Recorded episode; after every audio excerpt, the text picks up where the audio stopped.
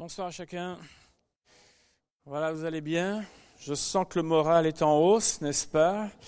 Hein, Ça suit la météo à certains moments. Moi, j'ai fait comme Élie. C'est pas que j'ai chaud, mais psychologiquement, il se passe un truc, quoi. On se dit, ça y est, ça y est, c'est bon, c'est bon. Voilà. Donc, euh, on est heureux en tout cas de se retrouver ce soir dans la présence de notre Dieu, parce que c'est là où on est le mieux quelles que soient les circonstances de la vie, quelle que soit même la météo. On est heureux d'être avec le Seigneur parce que c'est là où on reçoit tellement dans nos vies. Il a une source intarissable, n'est-ce pas? Et comme Élie le disait, on aurait tellement, tellement de choses à dire à propos de ce que Dieu fait, de ce qu'il a fait, de ce qu'il fait encore aujourd'hui n'est-ce pas? Moi, des fois, j'entends ah mais il y a, y a, plus euh, euh, Dieu fait plus rien. Je dis ben je suis désolé, on ne doit pas être dans la même vie. On ne doit pas être au même endroit, on ne doit pas connaître le même Dieu. C'est pas possible. Dieu agit encore aujourd'hui. Et il agit auprès de, de, vraiment de tous ceux qui s'approchent de lui, vraiment de tout leur cœur. Le Seigneur est toujours le même. Vous savez, les frontières que l'on a tracées, que la géopolitique et tout ce qu'on veut a tracé, n'empêchent pas l'action de l'Éternel, quel que soit l'endroit, même les endroits qui semblent les plus fermés, les plus durs, Partout où on commence à s'approcher de Dieu, il se passe quelque chose dans la vie de ces gens-là. Que Dieu soit béni. Je voudrais ce soir euh, nous rappeler une évidence qui est celle de, de se tenir prêt euh, dans la vie. Vous savez que euh, un tas de gens ont fait pendant des années, et si on devait simplement observer le siècle dernier, toutes les gens qui ont fait des prévisions au cours du XXe siècle de tout ce qui allait se passer sur la terre, eh bien, euh, vous savez, la liste est longue euh, du nombre d'événements qui auraient dû se passer euh, au XXe siècle et qui annonçaient, ou qui devaient annoncer la, fin du monde. On a parlé au cours de ce siècle à différents endroits de cataclysmes dévastateurs, d'invasions extraterrestres, euh, de chute de météorites suffisamment importantes pour complètement euh, annihiler donc euh, l'existence de la vie sur la Terre, la fonte des glaces tellement importante et tellement rapide qu'un tas de gens se retrouvent sous l'eau du jour au lendemain, des boules de feu donc qui viennent s'écraser sur la Terre, d'un accident nucléaire, il y en a eu un très important bien sûr, au siècle dernier, mais l'un suffisamment important pour que tout soit euh, contaminé sur la Terre. Un choc même avec une autre planète a été prédit au XXe siècle, euh, le trou noir qui devait donc tout emporter euh, sur son passage, et on en passe encore des vertes et des pas mûres ou des meilleures encore. Euh, ce qui se passe, c'est qu'on s'aperçoit que euh, ces gens-là, euh, alors certains sont complètement extérieurs, on sont juste des observateurs. D'ailleurs, quand vous regardez tous les films qui sont faits de tout ce qui est cataclysmique là, et on s'apercevait de, de, de, de, certains chaos, de choses comme ça, et on s'aperçoit que bon, il y a eu un tas de gens qui ont vendu déjà pas mal de livres avec tout ça, parce que ça fait vendre. La peur fait vendre. Euh, qui ont été même assez célèbres à certains moments. Et puis certaines de ces théories sont même sorties des milieux des églises, quoi, avec des gens euh, qui ont cru à ces choses-là en disant ça y est, moi j'ai la date où toutes ces choses vont se passer. et le souci, c'est que quand la date est passée, ces gens-là, ils continuent à vivre comme si de rien n'était. Moi, je sais pas, mais j'aurais tellement honte que j'irais me cacher, je sais pas où, mais voilà. Mais non, mais non, apparemment, c'est bon, bougez pas, j'ai dû me tromper un peu, mais je vais refaire mes calculs, puis euh, voilà, comme ça, je pourrais revendre un autre livre à un moment donné, quoi. Bref, plus récemment, c'était euh, la fin du monde du calendrier Maya, là, il s'arrêtait, donc on pensait aussi que tout s'arrêtait, n'est-ce pas? Et puis, euh, je vous rassure, il y a déjà d'autres dates prévues, à l'avenir. Si, si, si, si, je vous assure, des choses vraiment très sérieuses, hein, euh, voilà, aussi sérieuses que celles qui étaient euh, au siècle d'avant. Donc, euh, un astéroïde doit venir frapper la Terre le 13 avril 2036, si on est encore là. Voilà, retenez la date, quoi, on sait jamais. Voilà, Isaac Newton avait dit qu'en 2060, donc ce serait la fin du monde. Lui, c'était en 1700 qu'il a, qu'il a dit ça. Donc, on se rapproche de la date fatidique d'Isaac Newton. Et puis en 2050, à nouveau, la théorie de la fonte des glaces revient, là en force cette fois-ci. Euh, donc, euh, et puis encore d'autres dates prévues pour le siècle d'après. Ceci étant, on devrait normalement ne plus être là. euh, pour vérifier tout ça. Mais c'est juste pour vous dire que, effectivement, toutes ces choses, elles font parler, ces histoires de fin de monde, euh, font réfléchir, font parler, font vendre également et agissent euh, notamment sur la peur des gens. Et la Bible nous dit que le ciel et la terre passeront, mais les paroles de Dieu, la parole de Dieu ne passera pas, les paroles de Dieu ne passeront pas. Voilà ce qui nous est dit dans Marc chapitre 13 et au verset 31. La, ville, euh, la parole de Dieu nous dévoile en réalité ce qui doit se passer dans la fin des temps, sans toutefois que l'on ait suffisamment de repères pour pouvoir dire ça y est, là on, on, a la date, là exacte, etc. On voit les choses se tramer, on voit les choses avancer, mais on n'a pas, puisque la Bible nous révèle quand même que personne ne le sait, ni les anges dans le ciel, ni le Fils, mais le Père seul. Donc à ce que je sache, à moins que vous soyez dans le secret du Père, eh bien à ce moment-là, le Père seul le sait, et le Père seul déclenchera effectivement ce qui se passera euh, dans la fin des temps. Mais nous voyons néanmoins dégradation, la dégradation du comportement humain. Nous voyons l'angoisse des nations, comme nous le dit euh, la parole de Dieu, la souffrance de la planète, l'épuisement des ressources naturelles, des phénomènes climatiques et naturels de plus en plus importants, c'est-à-dire que la fréquence est de plus en plus importante, et là on a suffisamment de siècles de recul maintenant, la fréquence et aussi, euh, on pourrait dire, l'intensité de ces choses-là, à certains moments devient très importante. Mais la parole de Dieu, vous savez, elle est crédible.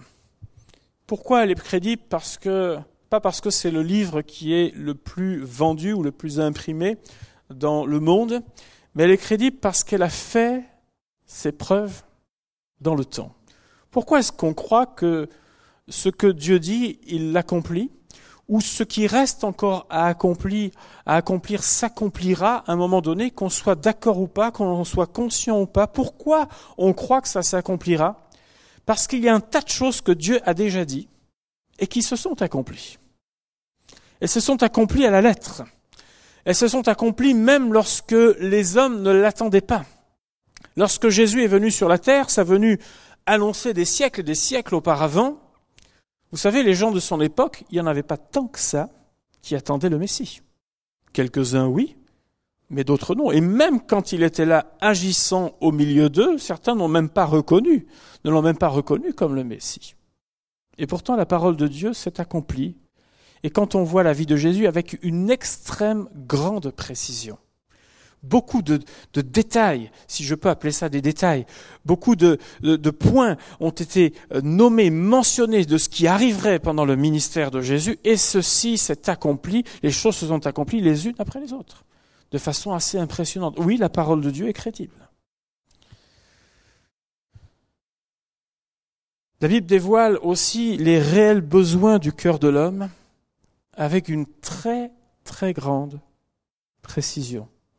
Et on s'aperçoit que quelles que soient les époques, peuples civilisés, non civilisés, pays en paix, pays en guerre, quels que soient les continents avec toutes les cultures que cela peut représenter, on s'aperçoit que la parole de Dieu dit vrai lorsqu'elle commence à parler du cœur de l'être humain. Parce que peu importe notre endroit de naissance, peu importe notre arbre généalogique. En réalité, Dieu s'adresse à nos cœurs. Dieu s'adresse à notre vie. Dieu s'adresse au comportement de l'être humain. Et quelles que soient nos origines, on s'aperçoit que finalement, on en revient toujours aux mêmes choses. Notre orgueil, notre volonté de vouloir conduire notre barque dans la vie, nous conduit à nous éloigner de Dieu, et ça c'est l'histoire de tous les êtres humains. Et tant que l'on reste dans cette position de cœur qui est endurci vis-à-vis de Dieu, même si parfois sur le plan humain on pourrait dire j'ai réussi. J'ai réussi parce que j'ai fait le cursus que j'ai voulu d'études, j'ai exercé le métier que j'ai voulu, j'ai la famille peut-être que je veux, j'ai pu avancer, oui, parfois, quelques-uns peuvent dire tout cela, mais vous savez, j'ai vu un tas de gens s'appuyer sur leur existence, sur ce qu'elles ont bâti ici-bas, avec même leur fierté de tout cela. jusqu'au jour où toutes ces choses sont totalement ébranlées.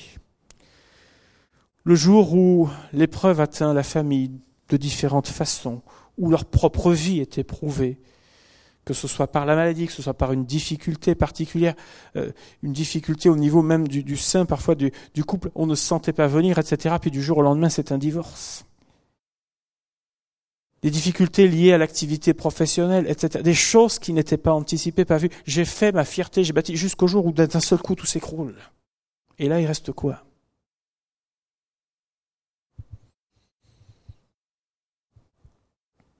Les véritables besoins du cœur de l'homme sont adressés dans la parole de Dieu.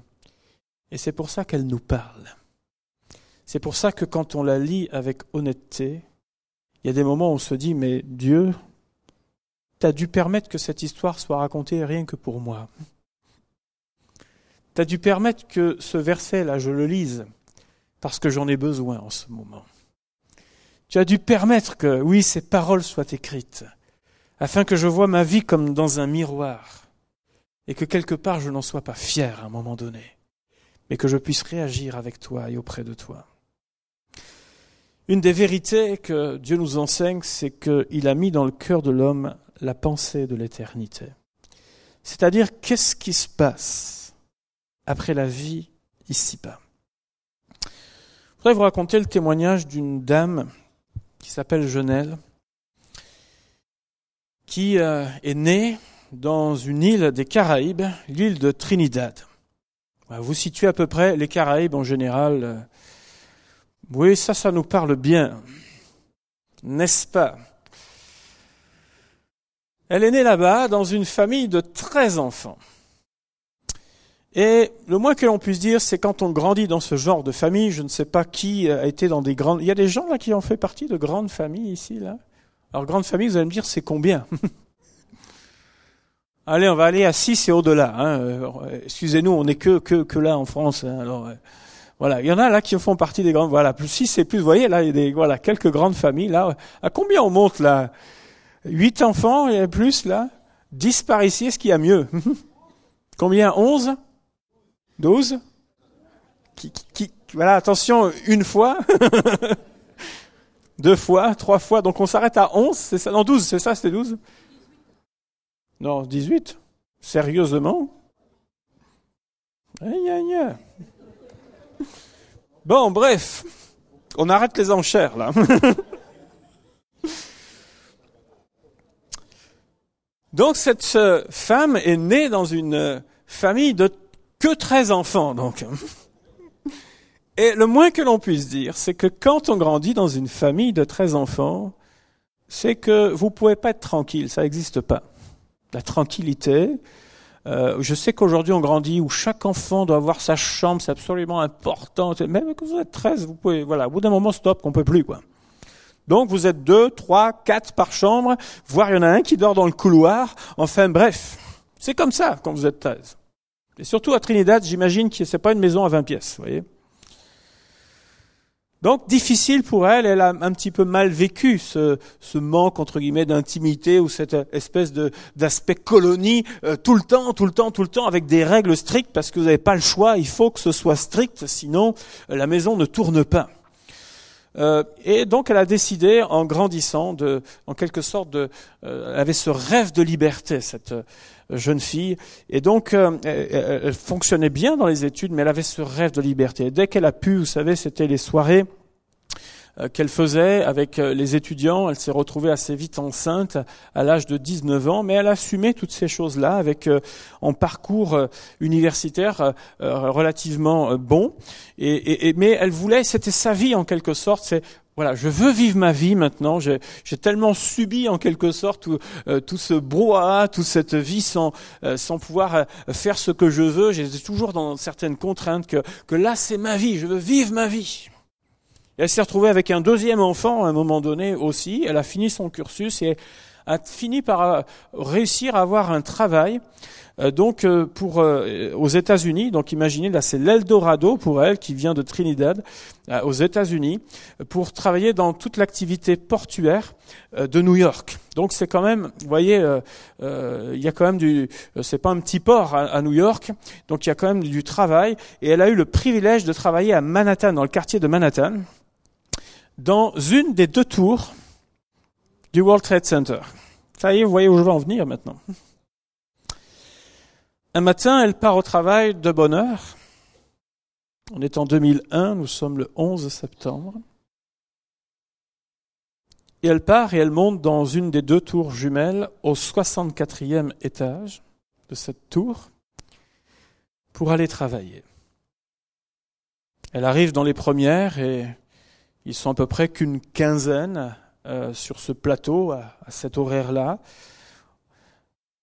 Elle dit bonjour à ses collègues comme elle en a l'habitude de le faire. C'est un petit peu comme ce qu'on appelle ces open space, vous savez, ces, ces bureaux sans trop de cloisons où très facilement on peut échanger les uns avec les autres. Elle fait cela et puis d'un seul coup il y a comme un gros vacarme. La tour se met à trembler et il se dit mais qu'est-ce qui a bien pu se passer? Et ils savent pas trop exactement ce qui se passe. Ils sont un peu inquiets. Ils est-ce que c'est possible qu'il y ait un tremblement de terre à Manhattan?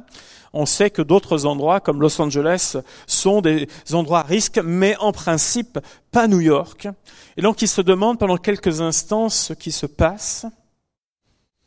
Ils appellent les secours, ils demandent un petit peu et ils apprennent qu'un avion a frappé cette tour. Et là ils se disent c'est probablement vous savez, un, petit avion euh, qui s'est trompé et qui, en quelque sorte, savait comme un privé, là, c'est aérodromes, d'aérodrome, et donc euh, qui est venu euh, caresser quelques vitres malencontreusement de la tour. Il n'avait pas compris que c'était un avion de ligne qui était venu frapper une attaque terroriste comme nous le savons, nous l'avons su par la suite. Et donc, euh, à ce moment-là, ils étaient en train de se dire, mais qu'est-ce qui se passe? Les alarmes commencent à se déclencher, la moitié des lumières seulement euh, donc euh, sont allumées. Et elle croise notamment dans cet étage où tout le monde évidemment se sent concerné, elle croise notamment un ingénieur et un ingénieur lui dit de toute façon toutes les études ont été faites dans cette tour, rien ne peut nous arriver. Elle est conçue pour résister à des chocs. Donc, fort de cela, il, laisse le temps passer jusqu'au moment où euh, il commence à voir de la fumée qui passe donc par les portes.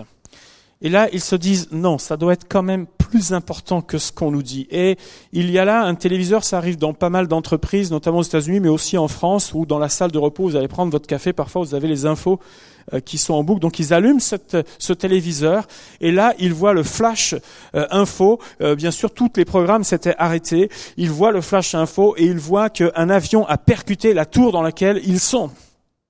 Et eux, ils sont au 64e étage et on commence déjà à ce moment-là à parler d'une attaque terroriste. En tout cas, on suppose toutes ces choses-là. Et là, ils se disent, il faut absolument que l'on descende. Et l'ingénieur a été d'avis de dire non, l'endroit où on sera le plus en sécurité, c'est en restant là. Donc il va encore perdre quelques minutes. Jusqu'au moment où, bien que, vous savez, ils sont habitués euh, à tous ces exercices, ils ont essayé de mettre des chiffons un petit peu partout sous les portes euh, pour pas que la fumée passe, jusqu'au moment où, malgré les chiffons, ils sentent de plus en plus l'odeur. Ces odeurs toxiques de fumée qui remontent à travers les cages d'escalier. Et là, ils se disent, écoutez, monsieur l'ingénieur, vous êtes bien gentil, mais nous, on y va. Ils appuient sur le bouton de l'ascenseur qui ne fonctionne plus. Et là, ils se disent, bah, maintenant, il faut qu'on descende des 64 étages à pied. Donc, ils se mettent euh, des chiffons mouillés euh, donc euh, autour de la bouche et donc du nez. Et puis, ils se prennent leurs affaires et ils commencent à descendre ces 64 étages. Ils arrivent petit à petit, 50, 40, 30e étage, 15e étage. et jusqu'au moment où elle arrive au treizième étage. Et lorsqu'elle euh, arrive au treizième étage, Genelle euh, sent encore tout un vacarme, des choses qui viennent la percuter de partout, devant, derrière, et, elle se retrouve complètement allongée, etc. En fait, la tour s'est écroulée à ce moment-là. La tour s'écroule. Elle est coincée au treizième étage, et elle oscille pendant plusieurs moments entre conscience et inconscience, c'est-à-dire qu'elle tombe un petit peu inconsciente après les chocs subis, et euh, de temps en temps elle est consciente. Et là, elle fait un peu l'inventaire comme on peut le faire dans ces moments-là, puisqu'elle respire toujours. Elle a tout un, côté de son corps qui est coincé euh, sous les gravats. elle a juste le bras gauche qu'elle peut remuer. Là, elle essaye de pousser. Elle s'aperçoit que le poids est tellement impressionnant qu'elle ne peut rien faire. Elle dégage juste un peu de poussière de son visage. Elle s'aperçoit que même ses cheveux qui sont tressés, en réalité, si la tête n'a pas été frappée, les tresses sont restées bloquées euh, par le poids de ce béton, euh, de ce béton qui est là, et donc elle peut même plus bouger en réalité la tête.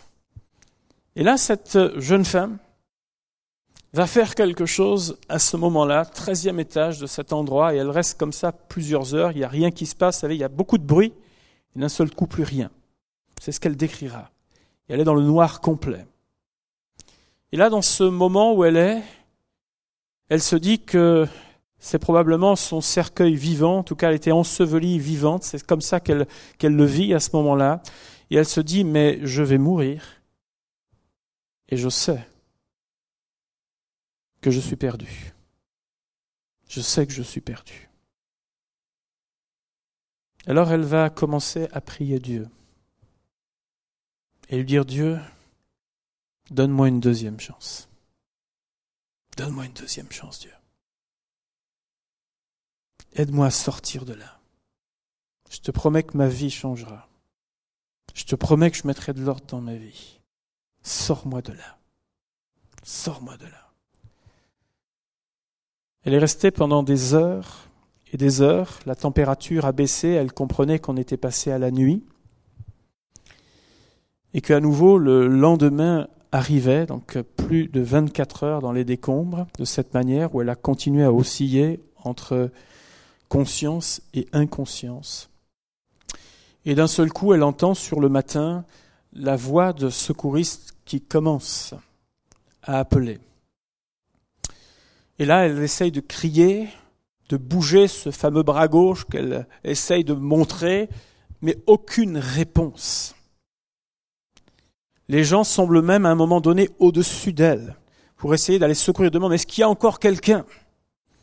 Personne ne répond. Et là encore, elle prie Dieu. Elle lui dit, mais sauve-moi. Sauve-moi de là. Sors-moi de là, mon Dieu. Et lorsqu'elle est là et que ça fait 27 heures qu'elle est là, quelqu'un est venu lui tenir la main, la réconforter. Et elle dira qu'elle s'est sentie absolument paisible pendant tout ce temps-là. Elle a conversé avec cette personne qui disait s'appeler Paul. Elle ne pouvait pas le voir, mais sa main gauche qui passait à travers les débris était tenue par ce Paul. Et cela a duré comme ça pendant plusieurs minutes, jusqu'au moment où Paul lui dit, ça y est, les secours arrivent. Et il commence à déblayer tout cet endroit et l'évacue et l'emmène à l'hôpital où elle a subi quatre opérations parce que sa tête avait doublé de volume à cause des chocs. Une partie de sa jambe, on lui a dit que plus jamais elle ne pourrait remarcher, malgré les opérations. Elle faisait même peur à voir de la part de sa famille. Elle a été en fait la dernière rescapée, après 27 heures de cette tour. La dernière. Tous les autres qui ont été retrouvés étaient décédés.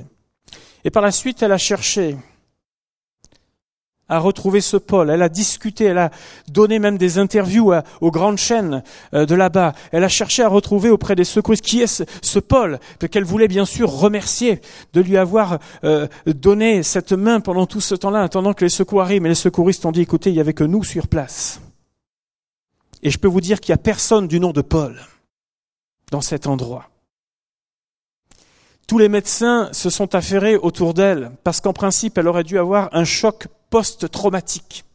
Et tous les jours, on lui envoyait des gens bardé de diplômes, pour lui dire comment allez-vous? Non mais comment allez-vous vraiment? Parce qu'elle aurait dû faire un choc post-traumatique important. Ils se sont dit plus le temps passe, plus la bombe va être importante. Mais elle était dans la paix.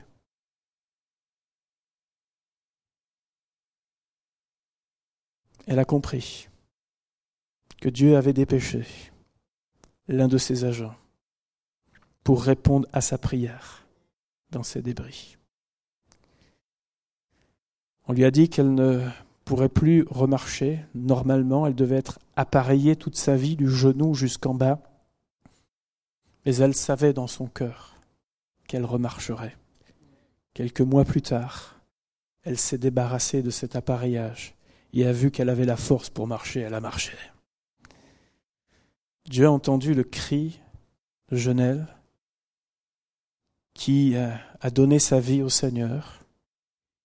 Elle a même dit à, l'homme avec lequel elle vivait à ce moment-là, alors qu'elle était encore à l'hôpital, elle lui a dit, écoute, je mets de l'ordre dans ma vie, il faut qu'on se sépare. Parce que je ne vis plus en règle avec l'Éternel. Il faut qu'on se sépare, je veux mettre de l'ordre dans ma vie. Cet homme s'est aussi tourné vers le Seigneur.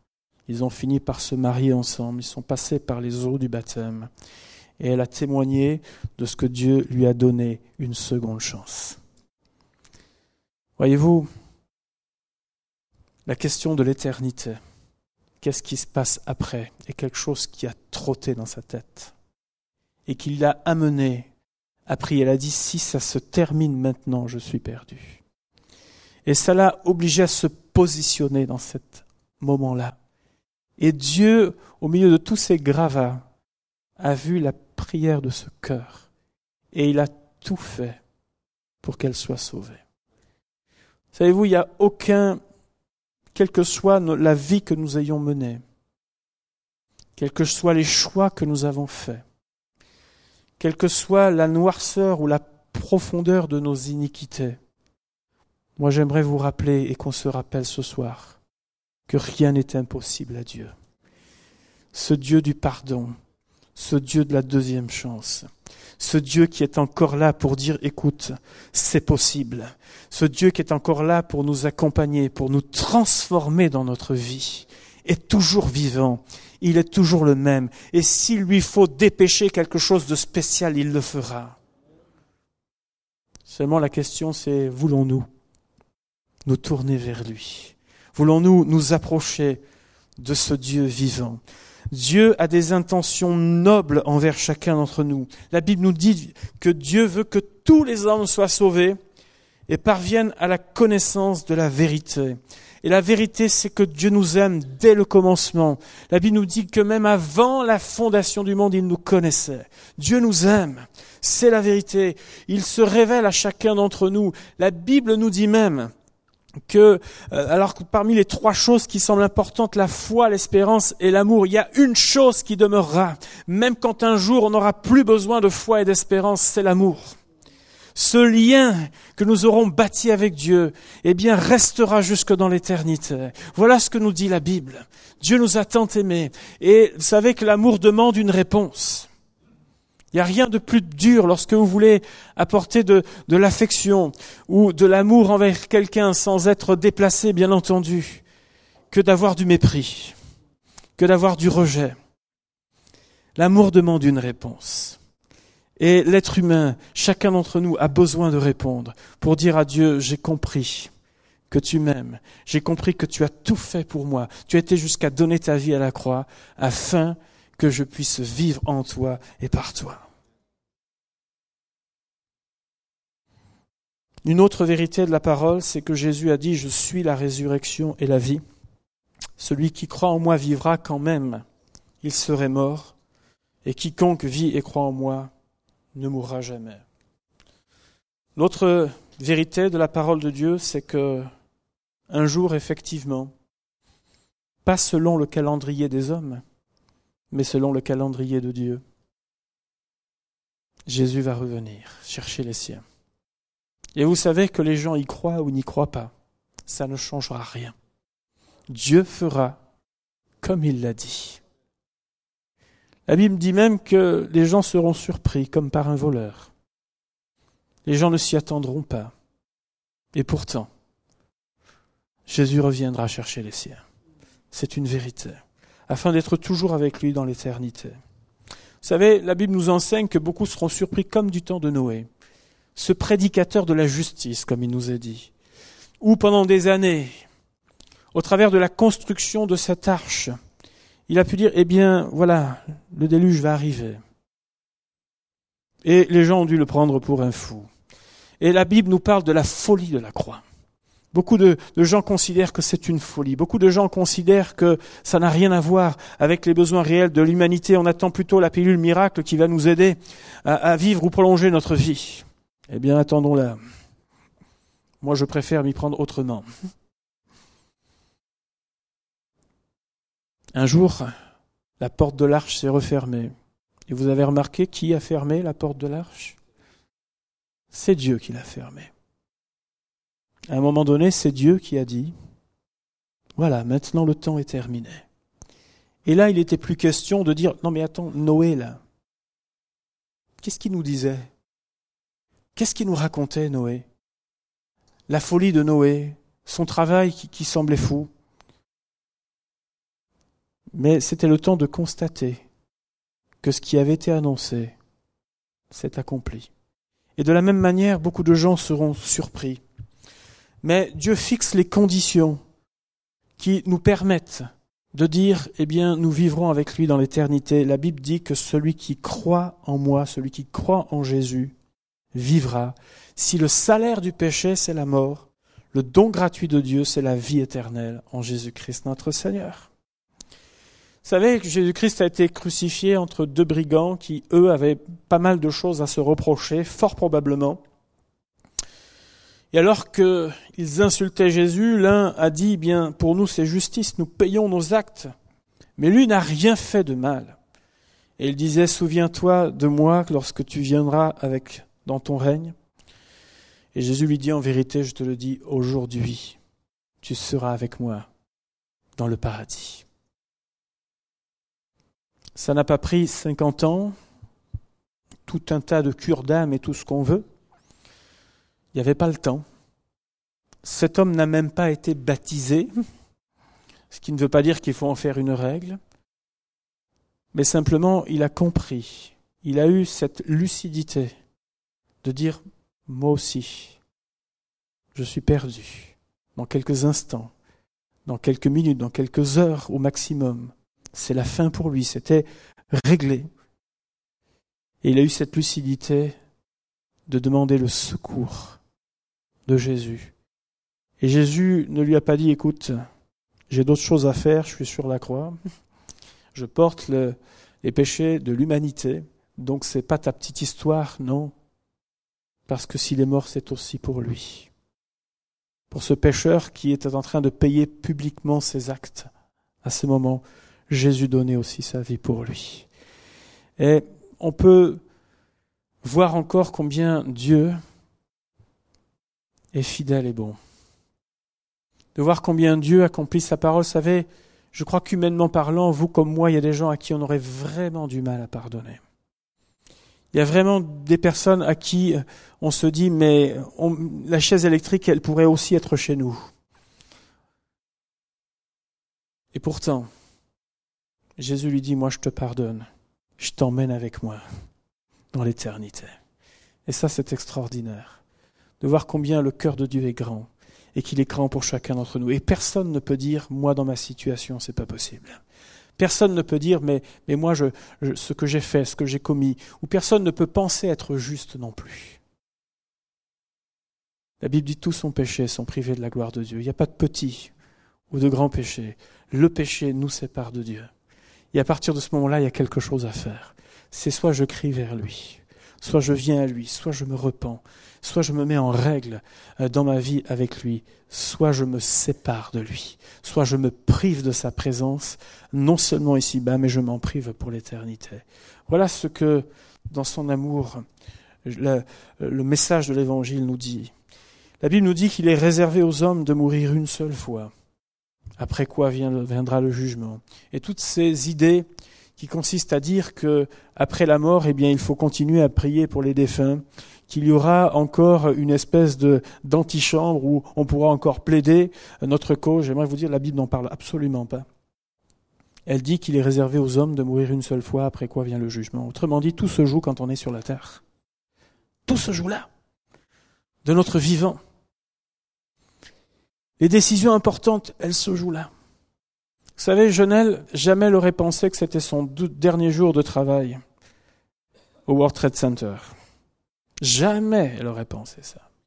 Jamais. Jamais. Vous savez, on a tous une espérance de vie qui ne cesse d'augmenter d'ailleurs. Mais l'espérance de vie ne veut pas dire que tout le monde va jusque-là. Ça veut dire qu'on espère aller là, et certains vont au-delà, mais que bien d'autres, pour un tas de raisons, ont une vie écourtée.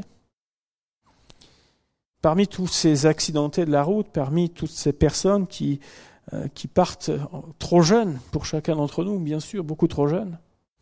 Il y a un tas de gens qui pensaient atteindre l'espérance de vie aller au-delà, mais rien ne dit que on y va.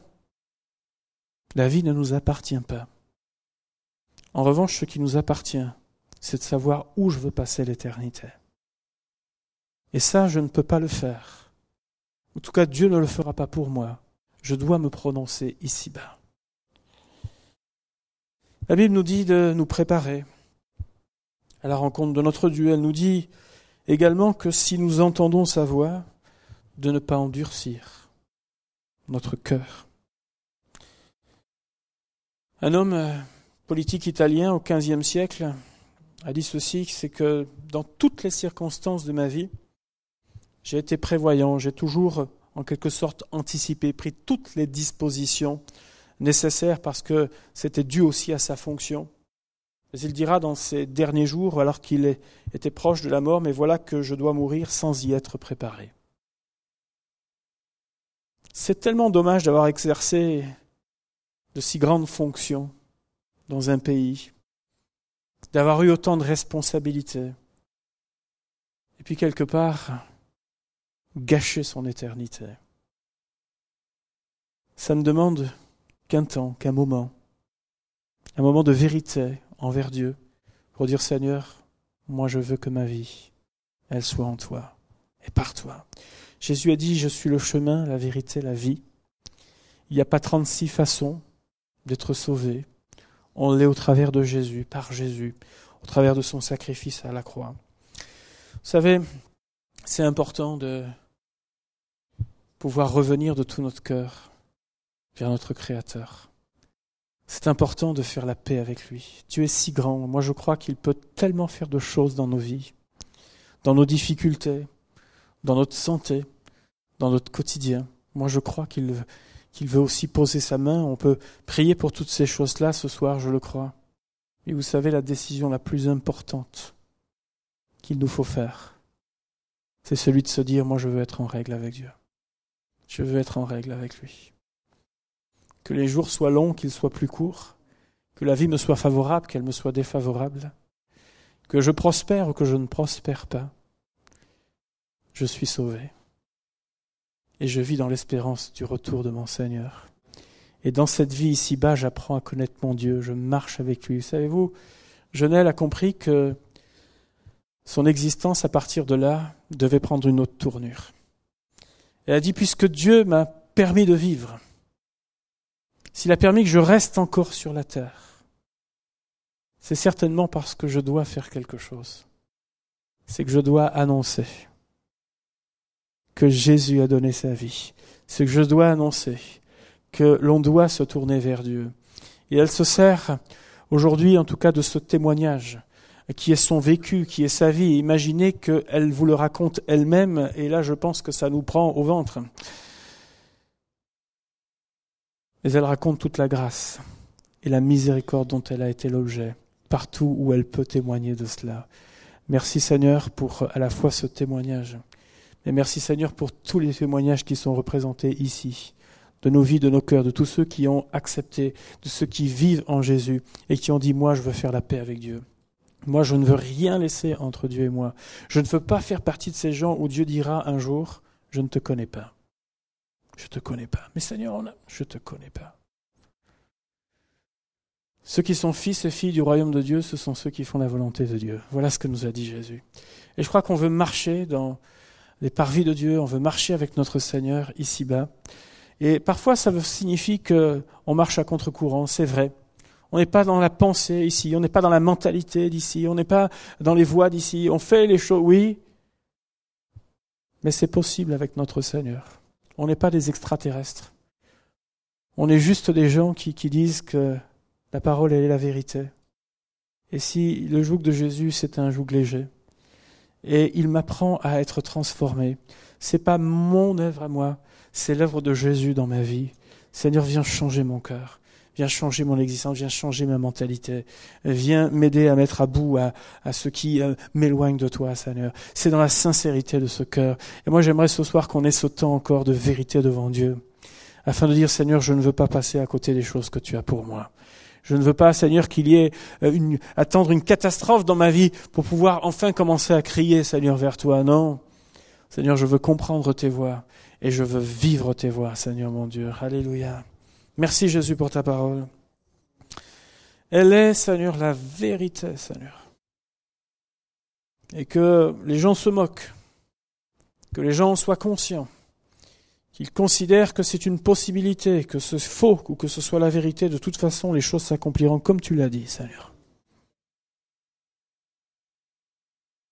Je veux simplement te prier que tu nous aides les uns comme les autres à considérer nos vies et nos voies, Seigneur. Et te demander, Seigneur notre Dieu, de nous aider à faire partie de ceux qui ont pris la bonne part, Seigneur.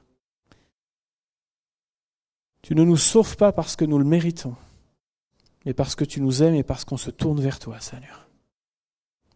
je veux te prier ce soir si un cœur éloigné de toi a besoin de revenir vers toi, Seigneur. Je veux te prier, Seigneur, que tu l'appelles ce soir, que tu l'interpelles ce soir, afin que sa vie soit réglée devant toi, Seigneur. Alléluia. Est-ce que quelqu'un aimerait dire ce soir, simplement, dans son cœur, j'ai besoin d'être réconcilié avec Dieu j'ai besoin de lui demander pardon pour mes péchés ce soir.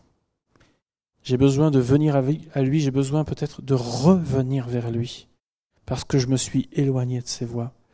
J'aimerais vous donner cette opportunité de dire Jésus, je viens à toi tel que je suis.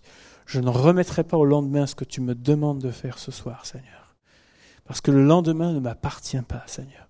Mais ce soir, si cette parole résonne dans votre cœur, je vous invite à y répondre et à y répondre de tout votre cœur. Vous n'êtes pas là pour me faire plaisir ou pas plaisir, peu importe. J'aimerais simplement que la vérité de la parole touche des cœurs et des vies et que devant le Seigneur simplement, vous puissiez, si c'est nécessaire, vous positionner et dire à Dieu, tu me vois maintenant. Maintenant, je mets ma vie en règle devant toi. Je m'approche de toi, Seigneur. Et maintenant, je vis en toi. Si quelqu'un veut faire cette démarche, levez simplement votre vin à votre place. J'aimerais prier pour vous. Est-ce que quelqu'un veut faire cette démarche et veut dire Seigneur, je m'approche de toi? Louvez simplement votre main à votre place. Voilà, et juste simplement, j'aimerais prier avec vous ce soir. Voilà, vous pouvez baisser vos mains, tout simplement. Seigneur Jésus, je veux te prier pour ces bien-aimés ce soir. Les petits comme les grands, Seigneur. Tu les connais. Et je veux te prier qu'il n'y ait aucun obstacle, Seigneur, dans leur vie qui les sépare de toi. Seigneur, c'est qu'ils reçoivent ton pardon, qu'ils reçoivent la paix dans leur cœur, qu'ils reçoivent l'assurance du salut.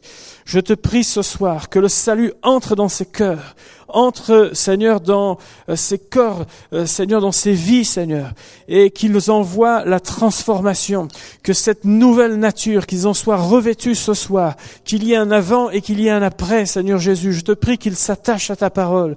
Je te prie qu'ils marchent avec toi en nouveauté de vie. Je te prie que leur vie en soit transformée, que de l'ordre soit remis, Seigneur, dans leur vie, non pas, Seigneur, par la pression des hommes, mais simplement, Seigneur, confrontés à ta sainteté, confrontés Seigneur, à ce qui est bon, juste et agréable, qu'ils puissent d'eux-mêmes, Seigneur, mettre de l'ordre dans leur vie, Seigneur Père. Au nom de Jésus, je prie que les chaînes tombent, je te prie que les résistances tombent, je te prie, Seigneur mon Dieu, que les mensonges de l'adversaire soient brisés, Seigneur, dans ses vies, dans ses cœurs, et je te prie, Seigneur mon Dieu, que la vie d'en haut jaillisse et qu'elle jaillisse en abondance. Je te prie qu'ils soient branchés à cette source qui est intarissable.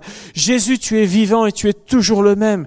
Je te prie, Seigneur, qu'ils apprennent à te prier, à invoquer ton nom, Seigneur, à élever ton nom, à demander eux-mêmes ce qui est nécessaire dans leur vie et dans leur cœur, Seigneur. Qu'ils prennent ce contact avec toi, Seigneur Jésus. Béni sois-tu.